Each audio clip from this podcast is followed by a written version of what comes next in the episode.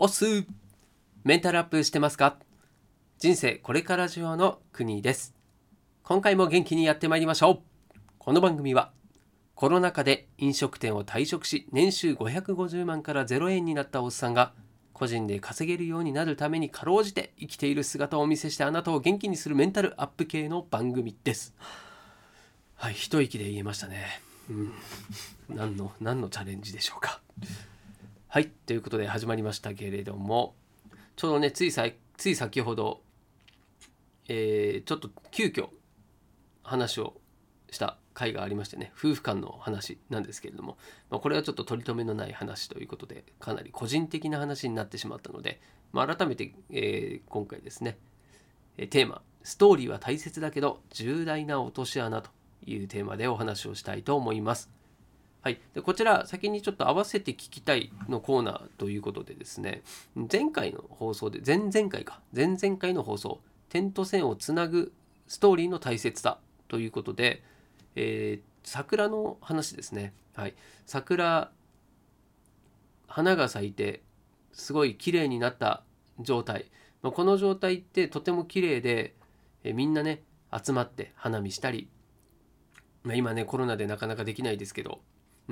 あとは写真を撮ったりっていうところをよく見かけるという話から、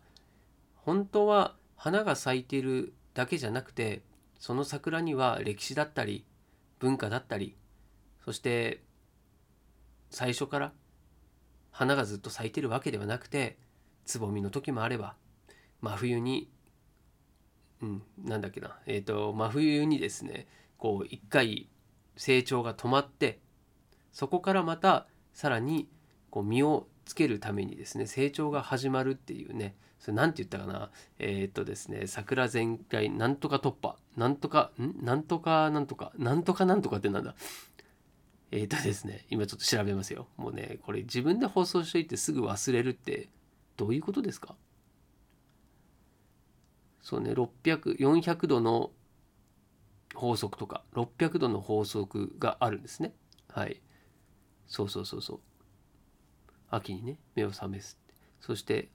休眠打破ですね。やっと見つかりましたね。はい、というのがあったりしてということで、桜これが花が咲いたその瞬間の点ではなく、ストーリー、桜についてのストーリーが大切だよねっていう話をさせていただきました。はい、これがですね、合わせて聞きたいということで、ぜひ前回も聞いていただきたいなと思うんですが、前回ですね。はい、でその続き的な話で、はい、今回の話がストーリー、これは大切っていうのは先ほど言ったように前々回の話でしてるんですけれども、そこにでちょっと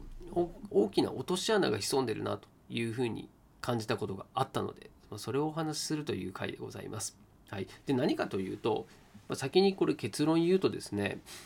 ストーリー、例えば今の桜の話で言うと、桜って綺麗じゃないですか。でもう日本のもうなんていうのかな、国挙げてのもう木と言ってもいいですよね。日本人から愛されている木と言ってもいいと思うんですけども、つまりそれだけその桜自体にファンがいたり価値があったりするわけですよね。だからこそストーリーっていうものが輝くんですよ。でこれをそうか、ストーリーがあるとファンがつくんだっていうふうに思ったりすると、なんでしょうね、もう例えば僕のね人生、これをストーリー仕立てでなんか漫画を作ったとするじゃないですか。でそんなものがですね認知されるわけもなく、売れないんですよ。なぜかというと、僕が何者なのか誰も知らない。その状態でそんな誰かのストーリーを知りたいかって言ったら知りたくないんですよね。で最近ちょっとビジネス界隈では耳にすることの多くなってきたですね、プロセスエコノミーっていう考え方あるんですね。これある開発室あるというですねアプリも作っているケンスーさんという方がネーミングしたらしいんですけれども、このプロセスエコノミーっていう考え方は何かというと、例えば漫画家さんが漫画を描きますと。で、その漫画を描いて今までだったら本にして、そしてその本が売れた印税が漫画家さんの懐に収入として入ってくるっていう流れだったんですけども、このプロセスエコノミーっていうのは漫画家さんがその漫画を実際に描いているところを動画で配信をすること、生配信をすることによって、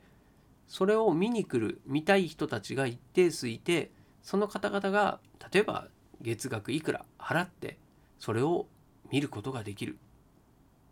そういうサービスですね。その考え方がこのプロセスエコノミーというらしいんですよね。はい、でこれが今の時代にとってこれからすごい大切になる考えじゃないかというふうに言われていて、でただこれね、先ほど言ったように桜だったり、あと漫画家っていうのもですね、売れてない無名の漫画家のプロセスエコノミーって価値ないんですよ。まあ本当にニッチなところの人たちに喜ばれる可能性はありますよ。ありますけど、例えば手塚治虫がまだ無名の時の